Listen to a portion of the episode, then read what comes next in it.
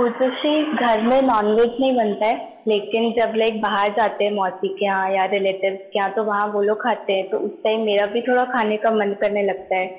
Like और specially egg को देख के मेरा पता नहीं बहुत मन करता है बट उस समय कैसी जागृति रखनी चाहिए। हाँ मगर किसी को नुकसान करके हम सुखी कैसे हो सकते हैं? और जीप का टेस्ट तो दो इंच की जीप अंदर गया, भीतर में कुछ टेस्ट रहेगा ही नहीं। और जब वॉमिट होके निकलता है तो कुछ सुख आएगा ही नहीं उसमें। यानी जीव को नुकसान ना हो जाए, यानी जो हम, जो रोटी, सब्ज़ी सब खाते हैं, वो एक इंद्रिय जीव है। वहाँ तक का खाने में हरकत नहीं है। उसका गुना कम से कम गुना है उसमें। और ये पंचेंद्रिय जीव का नुकसान करे तो बहुत बड़ा गुना है। और वो भी खाने के सुख के लिए किसी की हिंसा करे, वो हमें नहीं करना चाहिए। एक छुरी हाथ पे लग गई तो कितना दुख होता है।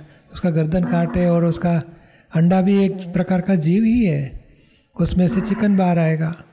अभी भले बाहर नहीं आएगा, मगर अभी है तो खैर उतना ही अंदर।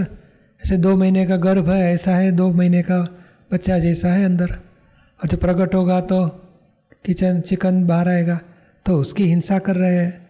किसी की हिंसा करने का भाव मत करो। और बहुत टेस्टी और कितनी वैरायटी वेजिटेरियन फ़ूड में है, उसमें से अच्छी तरह खाएँगे, मज़ा करेंगे। मगर हिंसा वाला भाव भी नहीं करना चाहिए और खाना भी नहीं चाहिए। हो गया तो प्रतिक्रमण करना चाहिए।